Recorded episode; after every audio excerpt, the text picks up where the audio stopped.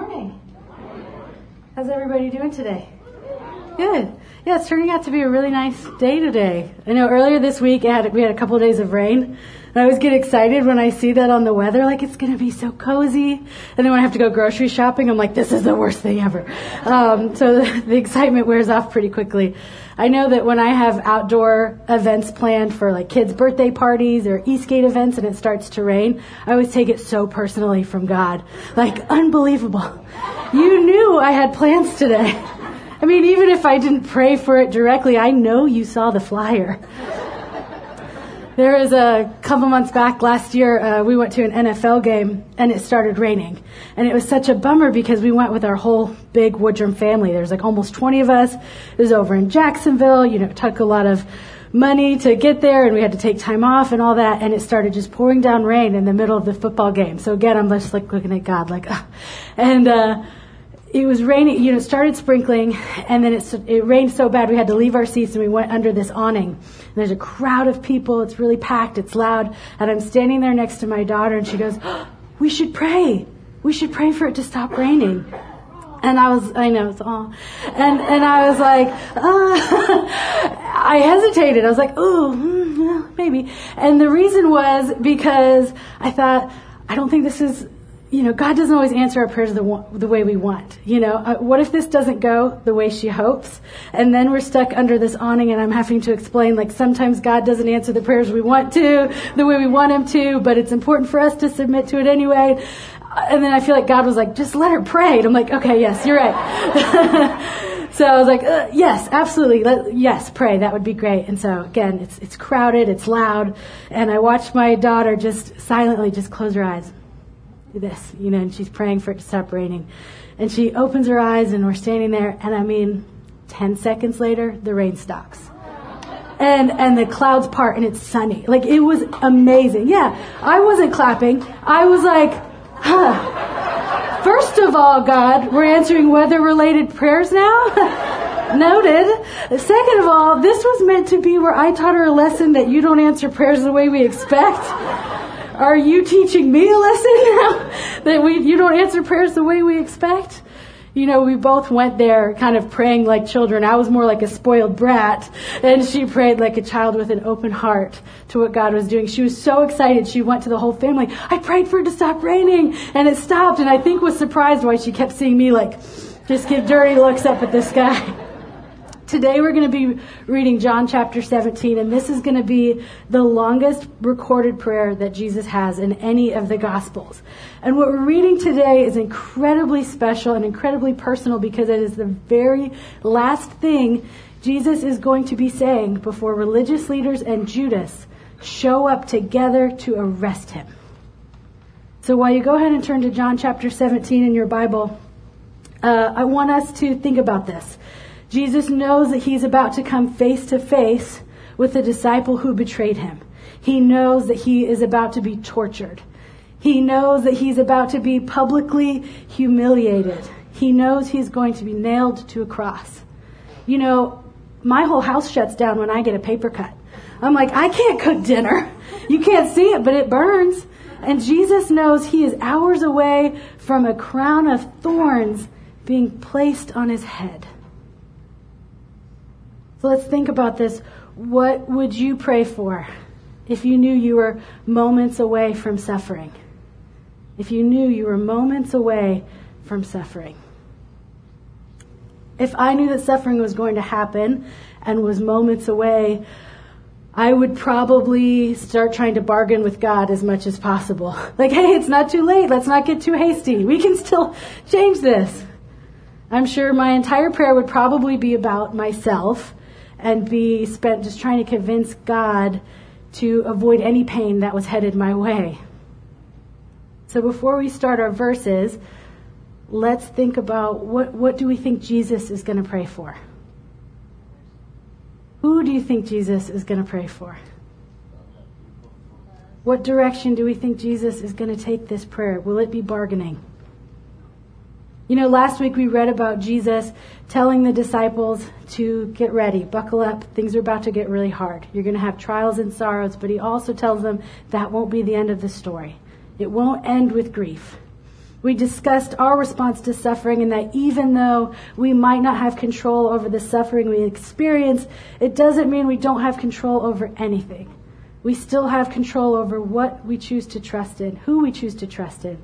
We have control over what we choose to believe. So let's go ahead and jump into verse 1 in chapter 17. Jesus says, he's about to say that, sorry. After saying all of these things, Jesus looked up to heaven and said, okay, real quick, I thought this was interesting because normally when we pray, we bow our head and close our eyes, and here Jesus is looking up to heaven. So I thought that was interesting. He's looking up to heaven and he said, Father, the hour has come. Glorify your Son so he can give glory back to you. For you have given him authority over everyone. He gives eternal life to each one you have given him. I'm trying to click it, but it's not working. So we might have to... Oh, you're not supposed to know that yet. Okay. Okay, and this is the way to have eternal life, to know you, the only true God, and Jesus Christ, the one you sent to earth. I brought glory to you here on earth by completing the work you gave me to do. Now, Father, bring me into the glory we shared before the world began. I have revealed you to the cross you gave me from this world. To the ones you gave me, sorry, I need to read the bigger words. To the ones you gave me from this world, they were always yours. You gave them to me, and they have kept your word. Now they know that everything I have is a gift from you. For I have passed on to them the message you gave me. They accepted it and know that I came from you, and they believe you sent me. So, throughout the Gospel of John, Jesus has been saying over and over, like, my time has not yet come. The hour is not come. And I wonder how the disciples are feeling after hearing Jesus' warning for what they're about to experience, to then watch Jesus look up to heaven and say, Father, the hour has come. I think about like a clock striking midnight, that tone that's being set there. And Jesus goes on to say, God, Father, glorify your Son so that he can give glory back to you. And we take this as referring to Jesus' death on the cross and the ultimate moment of glory. Even though all of Jesus' life was glorifying God, all of it was a submission to God's plan, but it was all leading up to this moment. Jesus then goes on to say that this is the way to eternal life, to believe in God and to believe in Jesus. And this is because Jesus invites us to a relationship that is personal. Over and over in this prayer, we read about Jesus referring to God as his Father. He also says in verses 6-8 about how he has been revealing this truth to the disciples and how he's passed the message given to him. And this shows us that this relationship wasn't just personal to Jesus. It wasn't a velvet rope set up that Jesus is VIP and we have to stay over here and wait for directions and for our next instructions. We are adopted into God's family. We are invited to a personal relationship with Jesus. And this is a truth that sort of washes over me. It's probably one of the biggest things I take for granted about Christianity, the invitation to a personal relationship with Jesus and what that means. And also what Jesus went through to make that relationship happen. One time I was told a while ago by a well-meaning individual who I'm sure they were taught this thing and thought they were being helpful to teach it to me. It wasn't my dad. but they were trying to be helpful, and what they said to me and what they taught me was, when we're going to pray, we need to think of it as entering the throne room of God, that we're bowing down at his feet, and that when we're speaking to him, we need to make sure it's important, that we're not rambling on and wasting his time. And I took that as like, oh, okay, so like the God of the universe is busy. We don't want to interrupt him or we don't want to just mumble and drag on or not know what we're going to say. And so it was really different from how I was raised and really created a conflict with my prayer life, because there would be things where I'd want to talk to God about certain things, but I didn't want to waste his time. I didn't know if it was important enough or if I didn't know how I was going to say it. I would wait and try to figure out a way to say it before I bring it to God. And I just don't know about that. The Jesus that I read about in the Gospels shows a personal family dynamic in his prayers. Yes, we believe God is King and Lord of all and absolutely deserves our respect. But Jesus doesn't go to this prayer with his head down in shame. He looks up to the sky and calls out for his Father. And he calls out to his Father on our behalf. He knows that the cross is on the horizon. And in his prayer, he submits to God's plan. He gives glory back to God through his submission, and he invites us in. You know, I had to eventually let go of that theology when it comes to prayer and that belief that I needed to have like succinct, clear, efficient thoughts for them to not be a waste of time. And it's something that now I pray to God about everything. And no one can stop me. You can't stop me. And that's why God can show me his goodness and encourage humility and hopefully laugh at the stink eye I give up at the sun on a rainy Sunday afternoon at a football game. You know, because if I hadn't prayed about the weather at all those events beforehand, and if I had told my daughter, we don't waste God's time with prayers about the weather, and if I had not looked for him at a football game, I would have missed everything he had to show me that day. He had to show me. The whole world opens up to us. There are endless possibilities of interaction that can be found in the good moments, in the bad moments, and everything in between when we bring our personal relationship with Jesus to our everyday lives. And this becomes even more impactful when we consider the price that Jesus paid to make that interaction and that relationship possible. When we consider the scars of the loving Father, the scars on his hands that are opened up to us. And let's remember that when we're praying and when we're in those moments of pain, that Jesus doesn't just empathize with our pain. He experienced our pain so that pain and suffering would not and could not be the end to our story. Let's keep reading and see what else Jesus says. It says, my prayer is not for the world, but for those you have given me, because they belong to you. All who are mine belong to you, and you have given them to me, so they bring me glory. Now I'm departing from the world. They are staying in this world, but I am coming to you. Holy Father, you have given me your name. Now protect them by the power of your name, so that they will be united just as we are. During my time here, I protected them by the power of the name you gave me. I guarded them so that no one was lost, except the one headed for destruction, as the scriptures foretold. Now I am coming to you. I told them many things while I was with them in this world, so they would be filled with my joy. I have given them your word, and the world hates them because they do not belong to the world, just as I do not belong to the world. I'm not asking you to take them out of the world, but to keep them safe from the evil one. They do not belong to this world any more than I do. Make them holy by your truth. Teach them your word, which is truth. Just as you sent me into the world, I am sending them into the world, and I give myself as a holy sacrifice for them, so they may be made holy by your truth. Jesus prays some pretty powerful things in this section of verses. One thing that stands out to me the most is what he says in verse 15, because it says, I'm not asking you to take them out of the world, but to keep them safe from the evil one. They do not belong to this world any more than I do. I think one thing we can take away from these verses is that Jesus wants to protect us from evil. Over and over, Jesus prays for our protection. And Jesus, talking about the 11 disciples with them, he says, I protected them and I guarded them. And he goes on to say, now I give them to you, please protect them and protect them from the evil one and make them holy. And this goes along with what Paul says in Romans chapter 8, where he talks about Jesus interceding on our behalf. In Romans chapter 8, starting with verse 34, it says, who then will condemn us? No one.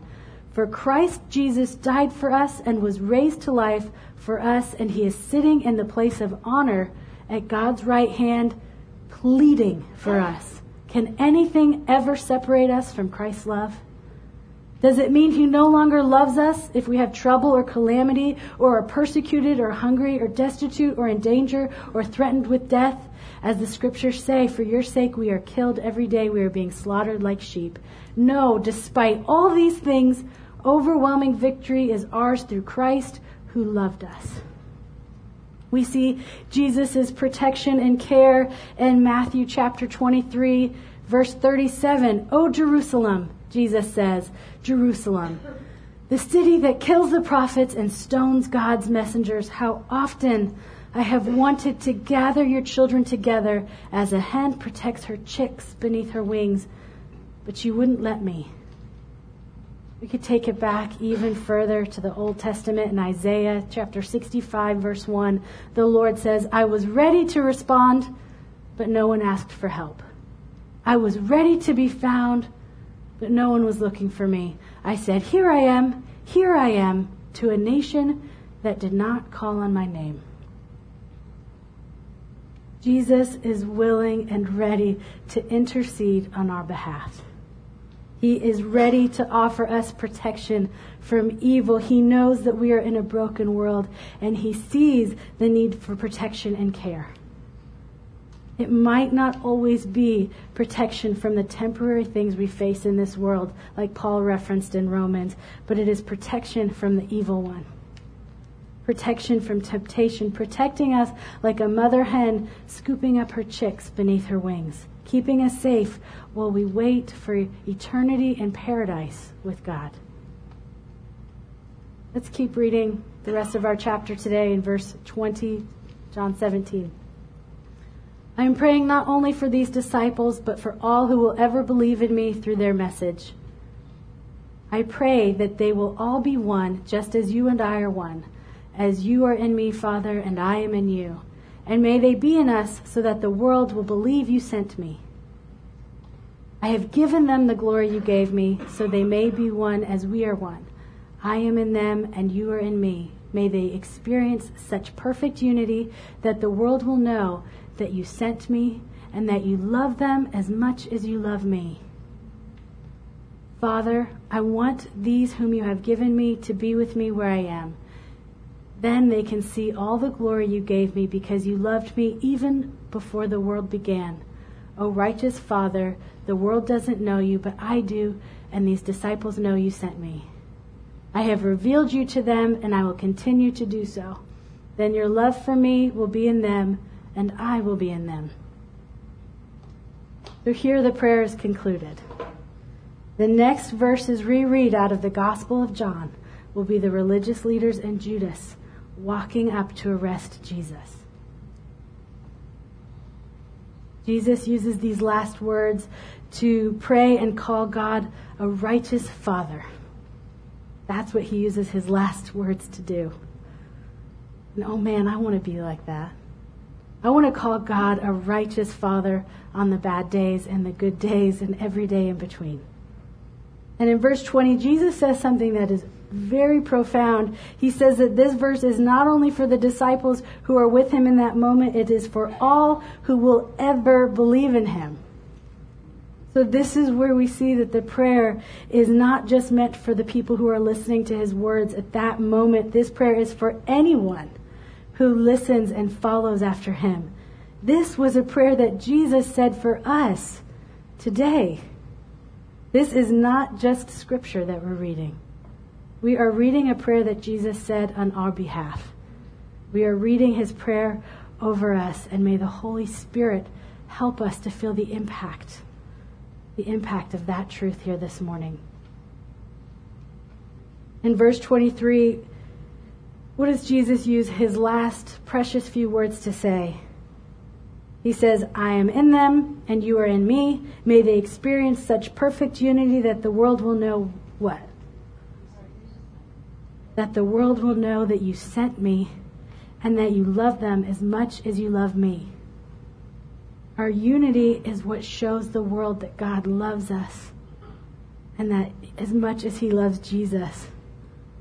And we learn from these verses that Jesus wants us unified with God and with each other. He says in this prayer that he wants our unity to look like his unity with God. But Janelle, Jesus and God are one. Isn't that what we've been learning this whole time? Yeah, I know, right? I think that Jesus wants our unity and wants his followers to be one also. Does anybody else immediately start thinking of people that it is impossible to be unified with as soon as the command for unity shows up? Like, there's only so far we can take this unity thing. I mean, obviously this is not going to work for every type of people group or political party or gender or ethnicity or income level. And here's what I want to say to that. Yeah, I don't think we need to be worried about taking this unity thing too far. Like, honestly, let's challenge ourselves to see if we can take it too far. Let's see if it's possible to take this unity thing too far. Because the only other person who was accused of taking this too far was Jesus. And that is exactly who we're trying to copy. Let's see how far we can take this unity. Because honestly, what have we got to lose here? The God of the universe loves us. He gave his life for us. He asks us to believe in him and we'll have eternal life. And before he heads to the cross, before he watches his beloved disciple betray him and hand him over to the authorities, his last words are not a plea for vengeance. His last words are not a demand for justice. They are not an acknowledgement of betrayal. They are a plea for unity. He knows what the disciples are about to witness. He knows how shocking and heartbreaking it is going to be for the disciples to see their fellow disciple, their brother, their friend, with the authorities who come to arrest Jesus. And Jesus wants unity fresh on their mind for such an occasion. Jesus says that unity is what we should be known for. And as heartbreaking as it is, I think that we all know that the American church is not really known for unity. According to Lifeway Research, with about 1,400 plus people surveyed, a majority of unchurched Americans, 79%, so about 4 out of 5 people who don't go to church, think that Christianity today is more about organized religion than about loving God and loving people. 4 out of 5. According to the director, Ed Stetzer, he says, quote, "What they see the church as is candles, pews, and flowers rather than people living out their love for God by loving others." 4 out of 5 people who are not going to church are feeling this way, are most likely feeling this way. Christians, we have got to stop demonizing people we disagree with. We've got to stop. We have to keep their humanity and God's love for them the main focus in our mind at all times. And I don't know who needs to hear this, but when Jesus was washing feet at the Last Supper, he washed Judas's feet too. And now, on his way to the cross, Jesus is handing us the washcloth. He's handing us a basin of water, and he's asking us to pick up where he left off. Can we wash the feet of our fellow disciples? Can we wash Judas's feet too?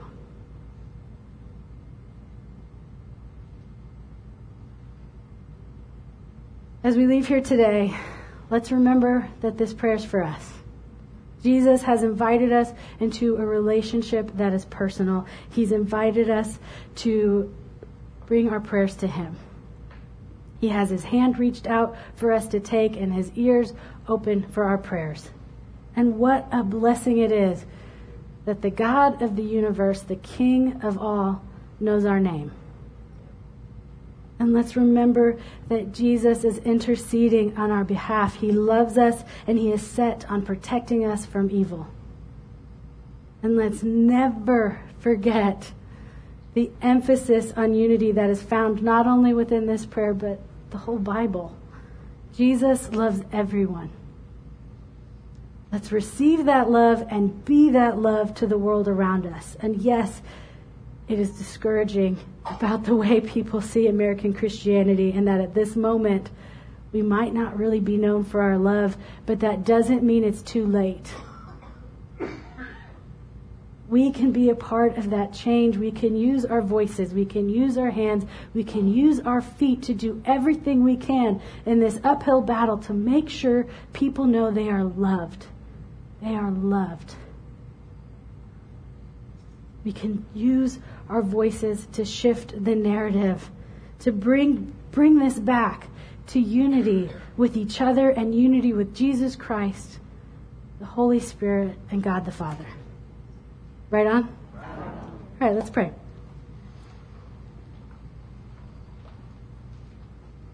God, I thank you so much for listening to our prayers. Holy Father, we thank you for the family dynamic you have invited us into.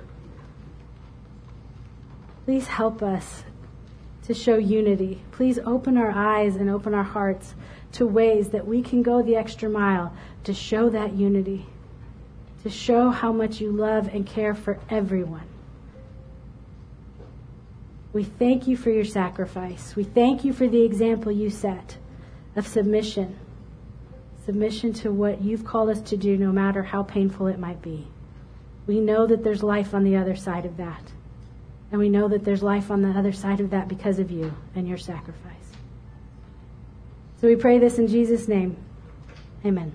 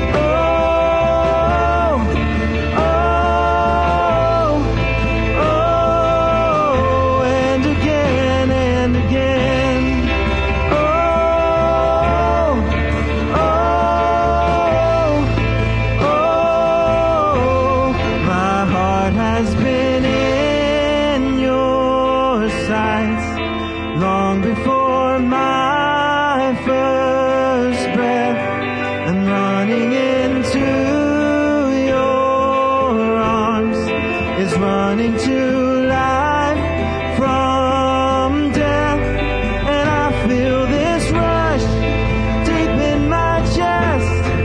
Your mercy is calling out, just as I am. You pull me in, and I know.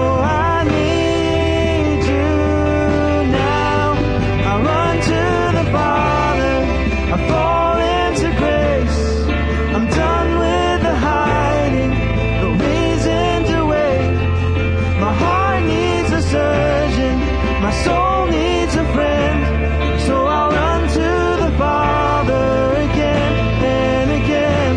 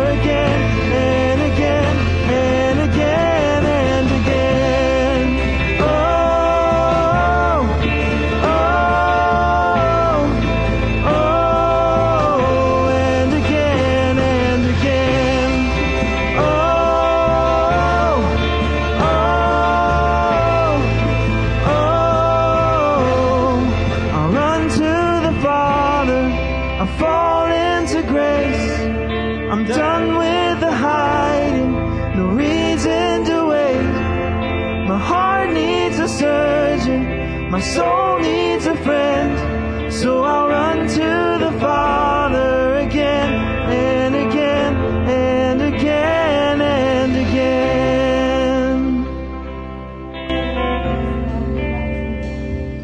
again. Thank you, God. Thank you for being a perfect Father.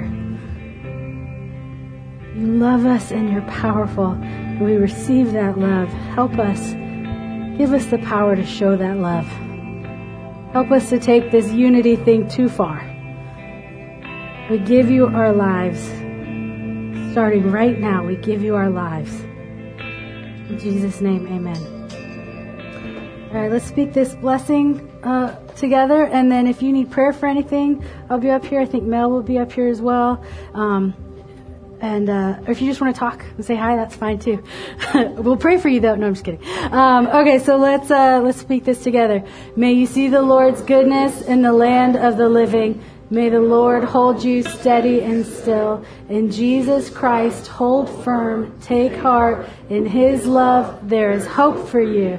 Go in peace, you children of God. Have a great Thanksgiving.